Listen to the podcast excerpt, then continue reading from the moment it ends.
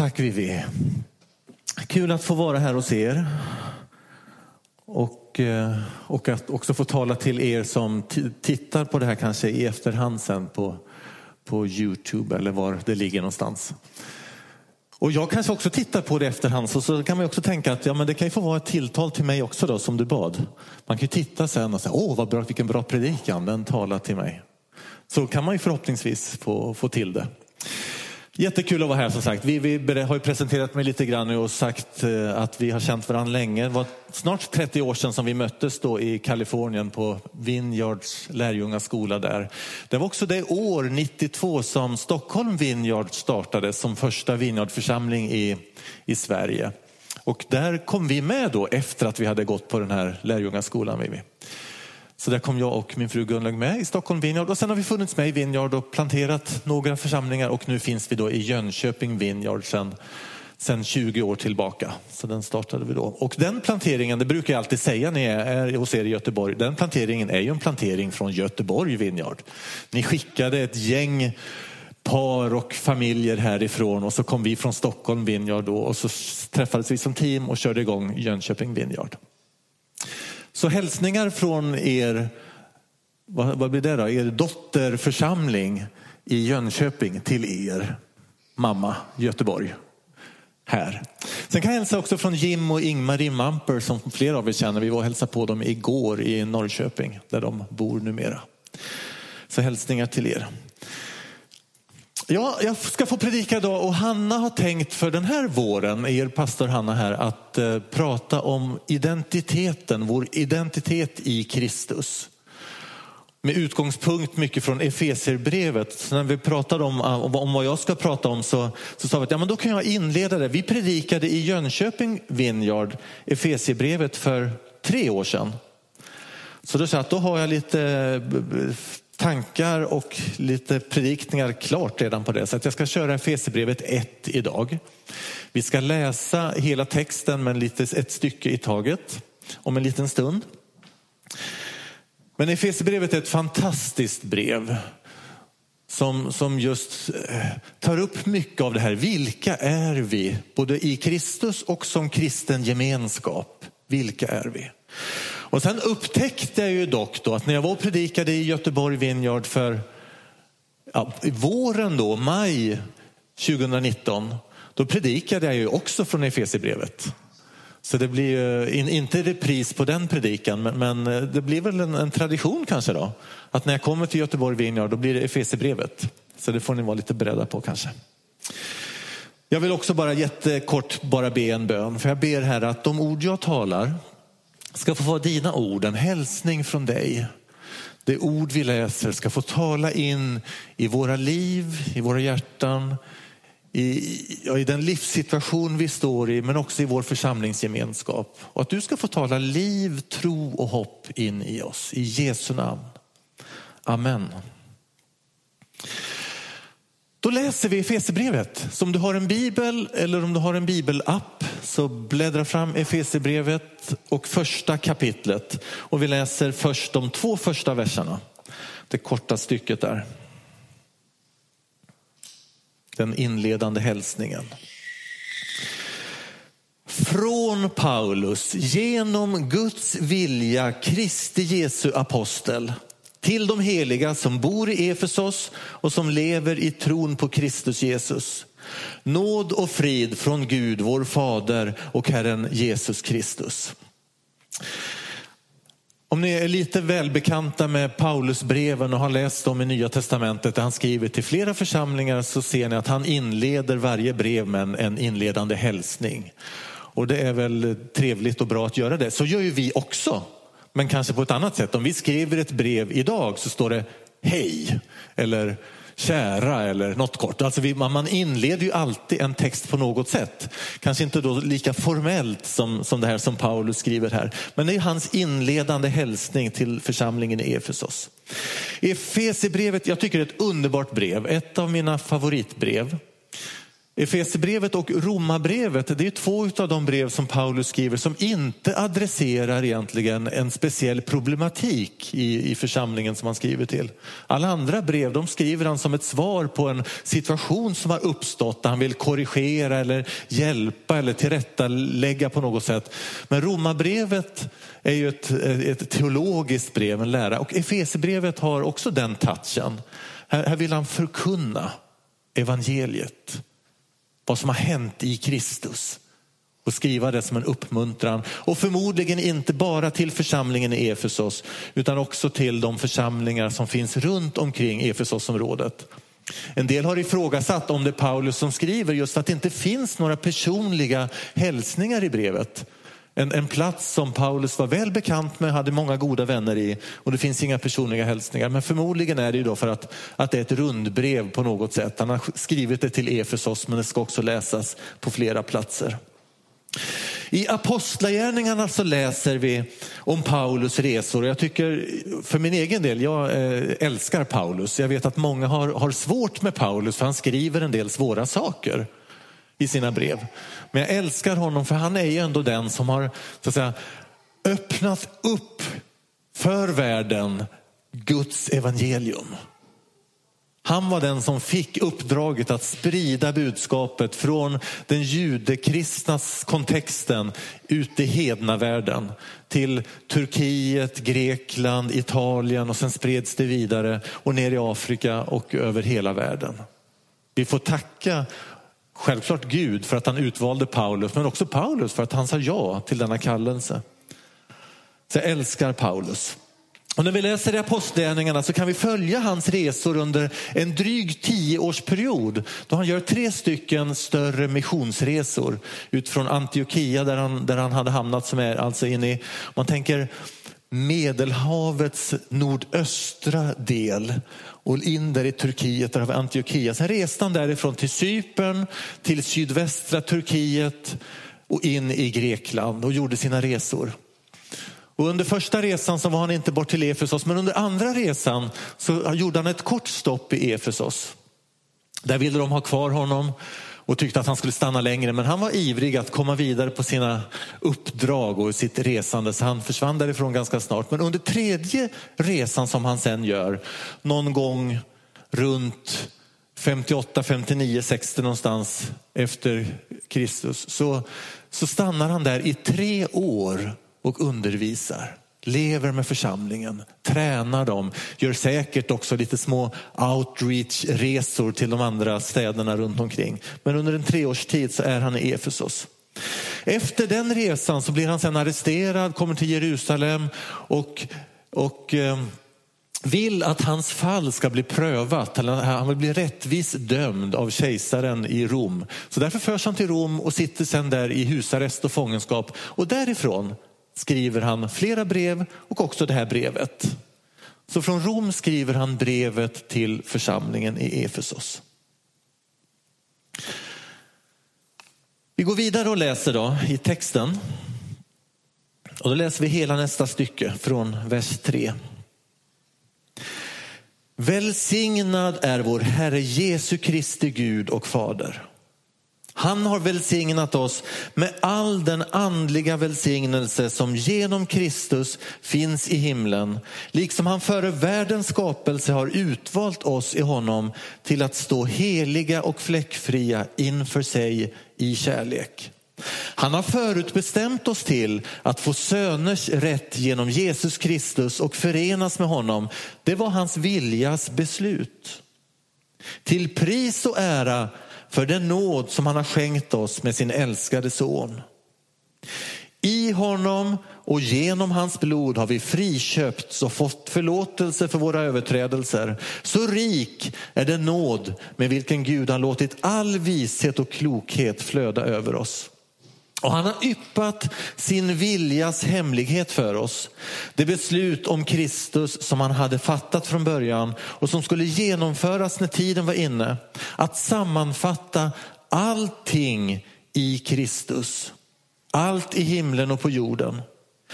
I honom har vi fått vår arvslott, förutbestämda därtill av honom som låter allt ske efter sin vilja och sitt beslut.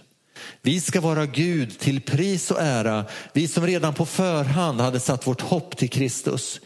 I honom har också ni, sedan ni hört det sanna ordet, evangeliet om er frälsning. I honom har också ni, sedan ni kommit till tro, fått den utlovade heliga anden som ett sigill. Det är en borgen för vårt arv, att Guds folk ska bli friköpt och Gud få pris och ära. Ja, jag tror du känner igen Paulus i den här texten.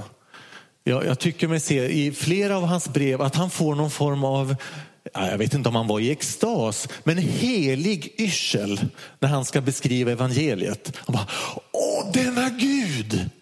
I sin vishet och sin full allmakt, i sin, all sin kunskap. Han har uppenbarat det för oss. Han har gjort det här och det här och det här.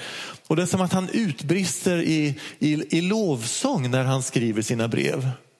Det finns ju något annat brev då, en, en, ett sånt här lovsångspass, en, en, en lång, lång parentes i, i texten. Och på, på den här tiden så hade man ju ofta, och vi ser det i Paulus brev, och förmodligen var det så att han hade någon som var hans skrivare, någon som hjälpte honom att skriva. Så Paulus gick väl runt i sitt rum i husarresten och dikterade och skrev det här. Och jag kan tänka mig när, när Paulus kommer i gasen då, hur den här skrivaren bara, lugna dig Paulus, lugna dig Paulus, jag hinner inte med, jag hinner inte med. För han älskar så mycket den Gud som han har upptäckt och blivit överväldigad av. Och det kommer till uttryck, tycker jag, i de här texterna. Om Guds vishet, om Guds storhet. Gud är inte en nyckfull Gud som vänder kappan efter vinden. Det är inte så att det blåser hit och blåser dit och så vet vi inte vad vi har Gud. Gud är inte både mörker och ljus. Alltså Gud är god. Gud har all makt. Gud är helig. Gud har en plan. Gud är konsekvent. Gud älskar. Och det här matar Paulus oss med i sina brev. Han har en plan från början och den kommer att fullföljas. Den kommer att fullbordas. Och den här insikten, den har ju vuxit fram hos Paulus. Det var ju inte någonting som Paulus matades med som, som barn och sin uppväxt. Visst, han hade en tro på Gud och han hade gamla testamentets skrifter och orden om, och, och historien om vad Gud har gjort i Israels folk och bland judarna. Men Paulus får ett möte med den uppståndne och den förhärligade Jesus på vägen till Damaskus. Då Paulus är ute i sin iver att för, förfölja och fängsla de troende. För att han, han såg dem som motståndare. Han ville göra allt han hade i sin makt för att, för att liksom kväva och kväsa den här Jesusrörelsen. Och så får han möta Jesus. Och det förvandlar allt för Paulus. Och det är utifrån den, man kan säga att det är ett paradigmskifte för Paulus. Tidigare har han, han levt med den judiska förväntan på att det ska komma en Messias en dag och kasta ut romarna i Medelhavet och upprätta Israel som rike. Och så får han möta Jesus och efter ett tag inser han, Jesus är Messias. I honom har Gud gjort allt det han har lovat. Allt är fullbordat i Kristus, och det är en sån här favoritterm som, som Paulus har, i Kristus. Allt sammanfattas i Kristus, skriver Paulus. Och han säger, det här är goda nyheter. Det, här, det är det här som är evangeliet. Om vi kommer till tro, om vi får möta denne Jesus, då får vi del av Guds plan och Guds evangelium. Guds goda för varje människa. Det handlar om din och min frälsning. Och Paulus i den här texten försöker förklara vad den här frälsningen, vad den här upprättelsen, vad det här fullbordandet handlar om. Han skriver, vi får del av Guds rike. Vi får ett nytt medborgarskap. Gud ger oss ett nytt pass. Och i passet står det medborgare i Guds rike. Han skriver att vi blir rättfärdiggjorda, och det är ett, ett sånt där en, en biblisk term som vi kanske inte använder i ett vardagliga språk. Men jag brukar tänka om den termen att, att bryt ner ordet bara. Vi har blivit färdiggjorda på rätt sätt. Gud har gjort rätt med oss. Och färdigställt oss. Han har upprättat oss. Han har helat oss. Och gjort oss så som han har tänkt att vi ska vara. Rättfärdiggjorda. Han säger att vi är arvingar till det här riket. Och det betyder alltså att Gud har gjort oss till hans äkta barn. Där vi ska få ärva Guds rike. Han har gjort oss likställda, inte lika som och inte samma som, ni får inte övertolka sig, men, men likställda med sin son Jesus Kristus. Och vi säger att Jesus är vår storebror och så får vi, vi hänga på där som arvingar till riket. Vi är frikända, säger Paulus. Vi är utan skuld, vi har mött nåden, vi har blivit benådade. Och då tänker jag ibland på den här, om ni har spelat Monopol så får man ju sån här kort man kan ta, både allmänning och det var så länge sedan spelade. Det finns två korthögar. Men på ett kort står det ju, du slipper ut ur fängelse, eller hur? Ja, och det brukar jag tänka ibland, när Paulus skriver Romabrevet så säger han att den som är i Kristus, ja hur det står då, finns ingen fördömelse för den som är i Kristus. Då tänker jag det monopolkortet, ja jag slipper ut ur fängelse, jag är fri. Jag har fått ett frikort, ett evigt frikort från Gud som gör att jag kan inte bli dömd för han har frikänt. Och det här brister Paulus ut igen då i Romarbrevet. Vem kan då döma när Gud har frikänt? Ingen. Varken död eller liv. Det finns ingenting som kan hindra Gud att göra det han vill med oss och att älska oss. Det finns ingenting som kan stå emot Guds kärlek i Kristus Jesus. Så kom ihåg att du har fått ett sånt där kort ur monopolhögen som säger att du är frikänd. Du är benådad. Du är upprättad. Du behöver inte leva i skuld och i skam. Och Paulus säger att Gud har uppenbarat, han har yppat sin viljas hemlighet. Tänk att Gud, han har uppenbarat sina hemligheter för oss. Jesus är inne på samma spår när han talar om Guds rike, att det här är hemligheter. Men sen avslöjar han en, lite extra mycket för sina lärjungar. Och sen säger han i avskedstalet att jag har uppenbart för er och den kunskapen jag ger, det betyder att, jag, att ni är mina vänner. Och tänk att det ligger i det här också att Gud, Gud har kallat oss in i sin gemenskap. Vi har blivit en del av... av av honom och vi får leva i relation med honom. Vi är hans vänner. Och där har han yppat sin viljas hemlighet för oss. Och ger oss anden som ett sigill, ett löfte. En försmak av det eviga Gudsriket. Men en ande som kommer till oss nu, redan nu men ännu inte brukar vi säga när vi förklarar Gudsrikets perspektivet. Vi får del av anden som ger oss liv i Gud och vittnar om vårt arv i Kristus. I den här texten så finns det ju ändå några svårigheter, lite svårsmälta begrepp. I vers fem och i vers elva står det att Gud har förutbestämt. Jag tänkte jag kan inte hoppa över det för det kanske sitter någon av er här eller som tittar på det senare och tänker det där är svårt. Hur ska vi förstå det här att Gud har förutbestämt människor till evigt liv? Eller förutbestämt människor till relation med honom? Vem är förutbestämd därtill och varför? Hur ska vi, hur ska vi förstå det vi kallar för predestinationsläran och förutbestämmelsen? Den som framförallt kanske förknippas med Jean Calvin, en reformert teolog på femtonhundratalet som, som satte ord på det här. Och mycket av det, det Calvin skrev och förstod, det, det liksom stämmer vi in i. Han, han betonade Guds allmakt. Gud har all makt i himmel och på jord och han, han gör det han har bestämt. Precis det som Paulus brister ut i och, och uttrycker. Men hur ska vi förstå det här med förutbestämmelsen? Hur är det med vår fria vilja? Väljer vi att ta emot Jesus eller är det redan förutbestämt av Gud? Ja, jag, jag ska säga att jag, jag är ju inte då kalvinist i den bemärkelsen att jag tror att vi bara är någon form av marionettdockor som Gud spelar med och som han styr på vilket sätt som helst. Men hur ska vi då förstå? För det står ju ändå här. Paulus skriver ju att det är förutbestämt.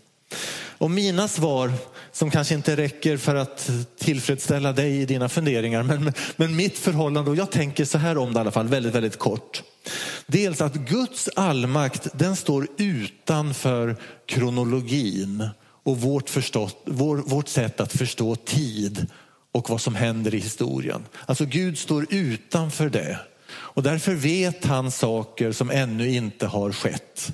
Han, han, han är Gud för alla tider samtidigt. Och det kan hjälpa oss delvis att förstå det.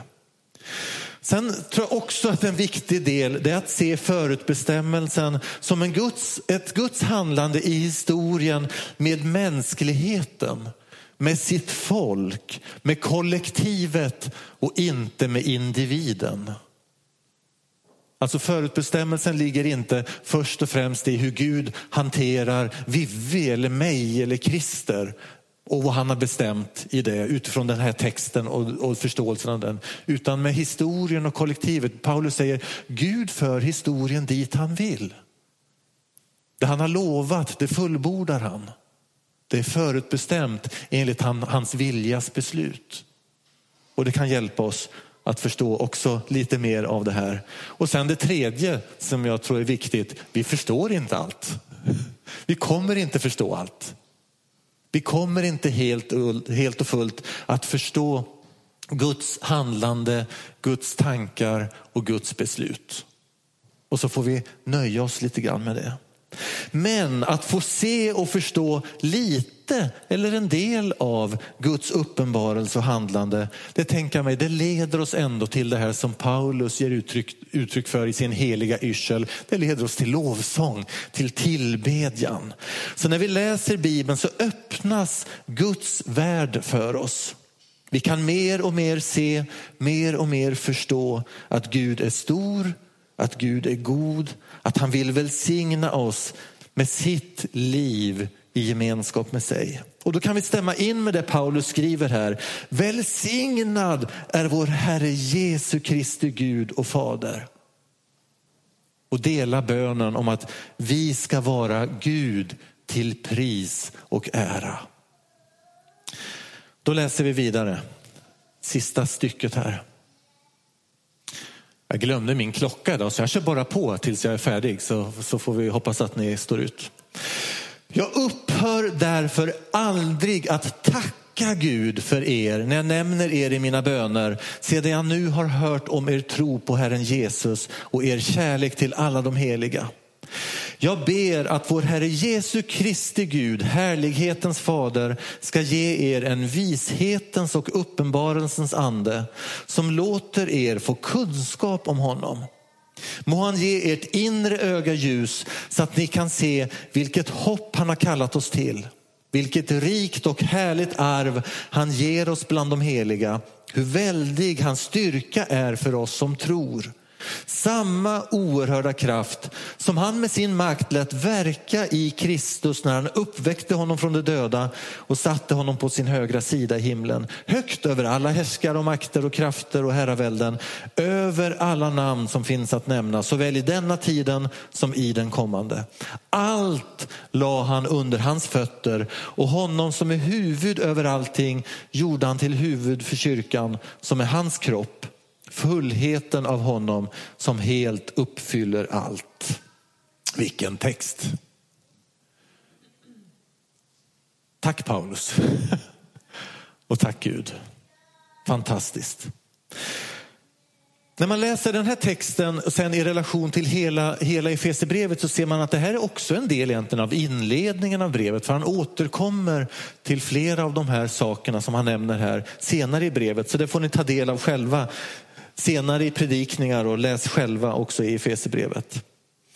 Först riktar han ett tack till Gud för den tro på Herren Jesus som finns bland mottagarna som han skriver till. Och jag kan tänka mig hur Paulus sitter där i sin, det är ingen fängelsehåla direkt kanske, men i husarrest i fångenskap i Rom. och ändå riktar sin tacksamhet. Och han får höra säkert rykten om, meddelanden om, får, får, eh, får så att säga besked om vad som händer i Efesos. Hur de fortsätter missionsarbetet, hur de bevarar tron, hur de lever i församlingen. Och han bara känner, åh tack Gud. Han har ju ägnat sitt liv, Paulus, i alla fall senare delen av sitt liv, åt just det här. Få starta församlingar, predika evangeliet, bygga lärjungaskap, bygga församlingar, och så får han höra att det funkar. Tack Gud. Missionen lever vidare. Och det här gläder Paulus i sin fångenskap. Sen ber han för dem.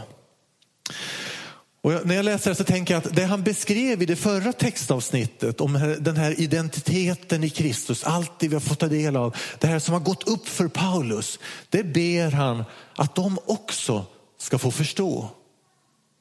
Mer av det. Förstå det här som Gud har gjort. Förstå Guds plan för skapelsen om upprättelse. Låt Gud få bli synligt för dem. Och han ber, kan man säga, om, lite generellt när man tittar på det, om tre saker. Han ber om uppenbarelse. Att ni ska få se, att ni ska få förstå vad Gud har gjort och vem Gud är. Sen ber han att vi ska se Guds verk i oss genom den heliga ande. Och här tar han ju till storsläggan. Han säger, det är samma ande som verkade i Kristus när Gud uppväckte honom från de döda. Den anden verkar också i dig och i mig, i oss. Det är inte småpotatis. Den anden verkar i oss. Så det ber han också, att det ska gå upp för oss. Vi ska se det och förstå det och bejaka det. Sen ber han avslutningsvis också för kroppen, för församlingen, där Jesus Kristus själv är huvudet. Och jag tänker, det här är ett bra, en bra bön som vi kan ta som modell när vi ber för församlingen. För vi behöver ständigt be om mer av Guds uppenbarelse. Gud, tala till oss. Visa oss vem du är. Låt din ande få uppenbara för oss vad du vill. Hjälp oss att förstå. Och så vidare. Hela tiden. Och det är så viktigt för oss. För vi tolkar så lätt våra liv och, och vår omvärld med världens glasögon, som är både ateistiska och i huvudsak materialistiska. Vi skolas in från det att vi är små att förstå världen som ett slutet system där allting ska förklaras och begripas med inomvärldsliga förklaringar. Där Gud inte har någon plats. Och det Gud möjligtvis kan vara något fritidsintresse eller för de religiöst lagda. Vi skolas in i det. Så därför behöver vi den här uppenbarelsen. Vi behöver samma paradigmskifte som Paulus fick vara med om i den här uppenbarelsen och mötet med Jesus på Damaskusvägen. Gud, tala till oss. Vi behöver gång på gång upptäcka Gud och be, öppna våra ögon.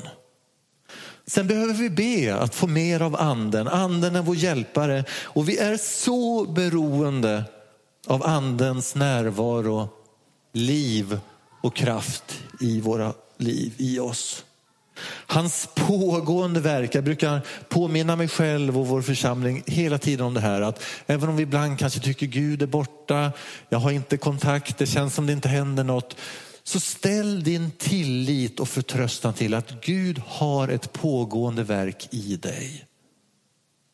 Hans ande lever i dig. Och han skriver i Filipperbrevet två tretton. Ty det är Gud som verkar i er så att ni i vilja och gärning förverkligar Guds syften.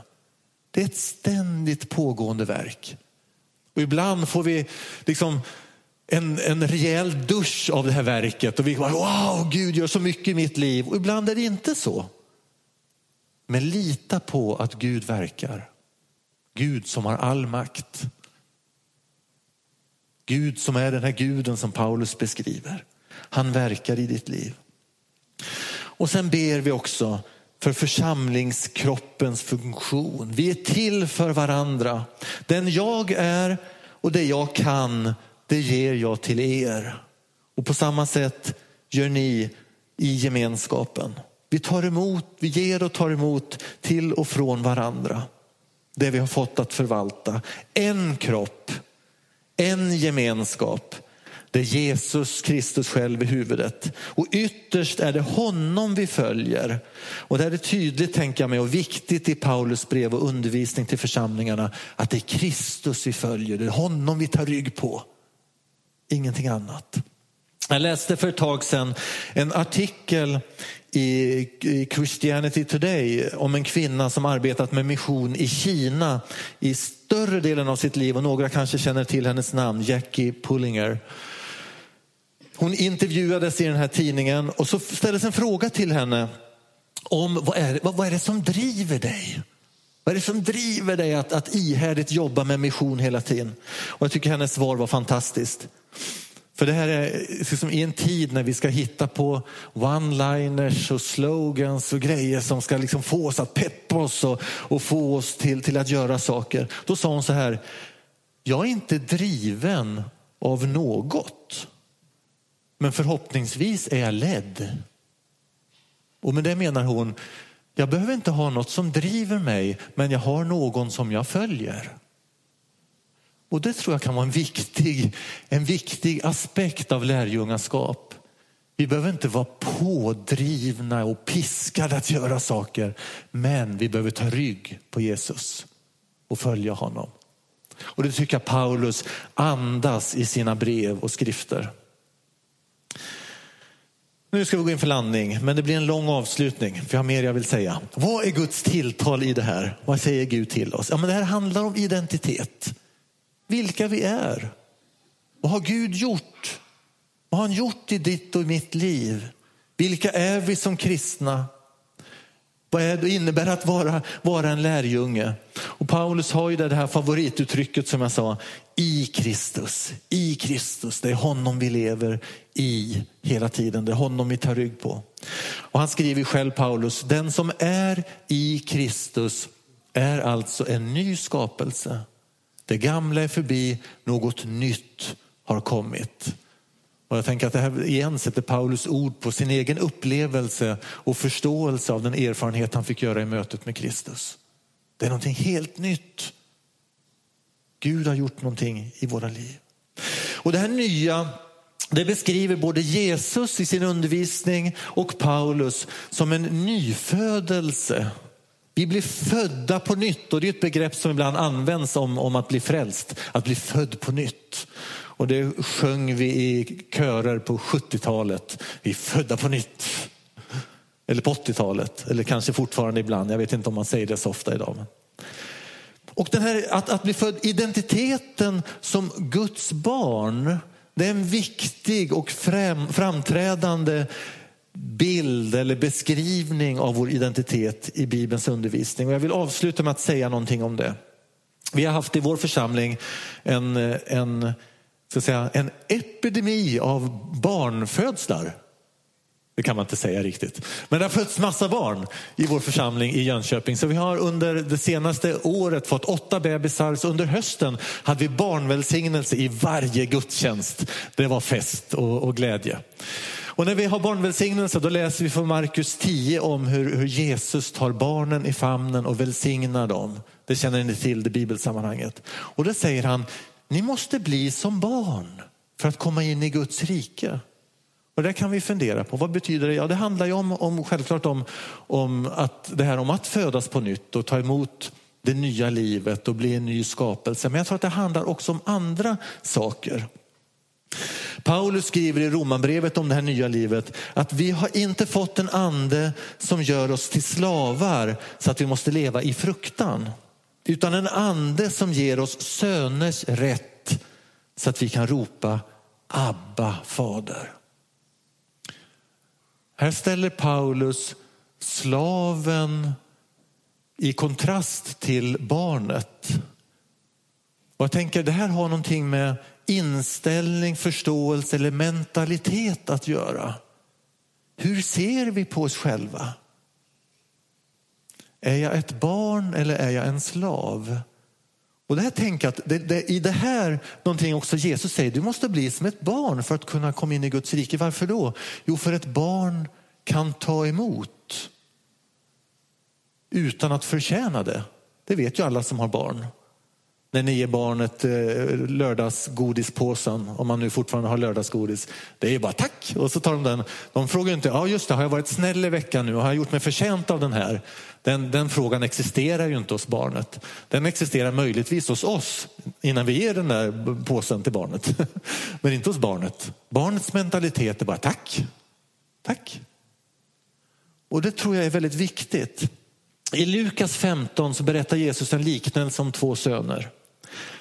En som drar hemifrån, bryter med allt, säljer allt, alltså liksom bränner all gammal mark, förnedrar sig själv i den livssituation han hamnar i och vanhedrar sin pappa och sin familj och sin släkt. Det är den ena sonen. Den andra sonen är hemma, sköter sitt arbete på gården. En exemplarisk son gör precis det han ska göra. Men i den här liknelsen är det som att Jesus lyfter fram den här odrägliga slarvpellen som det goda exemplet. Och det är stötande för de som lyssnar när Jesus berättar liknelsen. Hur kan han lyfta fram... Han säger inte att så här ska ni vara som den, den förlorade sonen. Men, men på något sätt, sensmoralen i, i berättelsen är som att, att det här är bra. Det han får vara med om, den här förlorade slarvpellesonen. Varför då? Jo, han har barnets mentalitet. I en hopplös situation så kommer han till insikt om att där hemma finns en far som är god. Kanske jag kan få komma hem och få hjälp av honom på något sätt. Han kanske kan ta hand om mig, hjälpa mig eller hur han nu tänkte. Men den hemmavarande sonen, han hade slavens mentalitet. Där allt man får ska förtjänas. Där man gör rätt för sig. Så därför blir han oändligt upprörd och ilsken och arg och besviken när den här slarvpellesonen kommer hem och får en fest av pappan. För att han har slavens mentalitet, även om han är son, där han tänker att allt som görs, allt jag får, det ska förtjänas. Och därför säger Jesus, vi måste bli som barn för att ta emot riket. Vi behöver ha barnets mentalitet.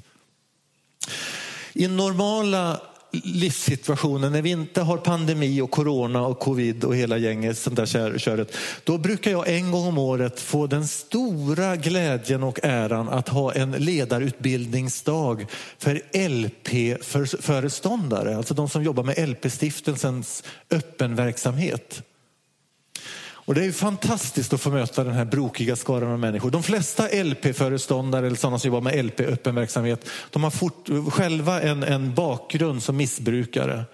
Och att få, få sitta med det här gänget människor, framförallt när vi fikar och käkar lunchen under dagen, och få höra deras livsberättelser. Jag bara, wow, vilken Gud vi har. Som kan ta emot de här slarvpellesönerna, de här förlorade barnen, och säger välkomna hem och bara ger dem och tänker, ja, de, de, de är ju goda exempel, de här vännerna då, på att kunna ta emot nåden, ta emot det liv som Gud vill ge oss. Och så får, frågar de ju mig då, ja, men hur är det med dig då? Jo, men så berättar jag min historia, och jag tycker det är lite kul och uppmuntrande att de blir ju å andra sidan bara, wow! Vad underbart att det finns människor som har vuxit upp i en kristen kontext och ett kristet sammanhang. Och, och fortfarande liksom lever i det och bekänner sig till Jesus. De tycker ju det är fantastiskt.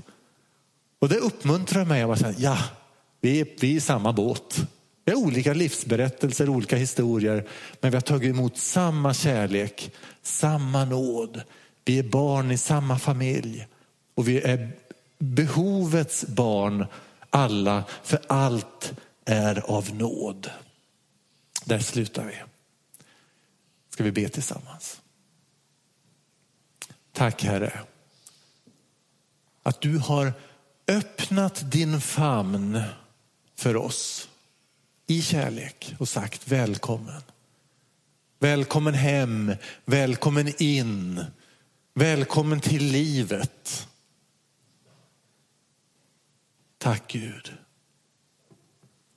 Och den famnen får vi komma till oavsett hur våra liv har sett ut, oavsett vår bakgrund, oavsett våra livsresor som är så olika. Varje människa har en unik berättelse. Men oavsett hur den berättelsen ser ut så är din famn öppen för oss, för du älskar oss var och en. Och tack att vi i dig får ett nytt liv.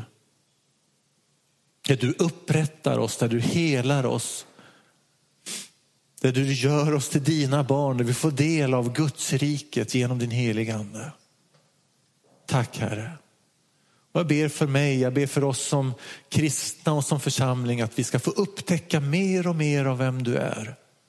Upptäcka mer och mer av vad du har gjort. Och få bli som Paulus, ivriga missionärer som överallt i tid och otid vill förkunna och berätta och vittna om de här goda nyheterna av vad du har gjort. I Jesu namn. Amen.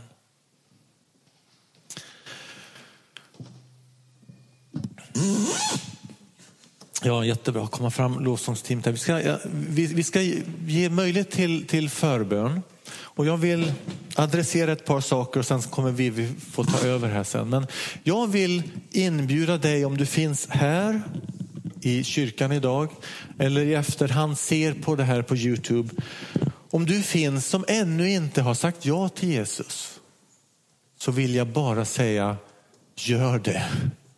Och den möjligheten finns just nu i den här stunden, men också i den stund då du tittar på det här. Du kan säga ditt ja till Jesus. Han har gjort allt för dig.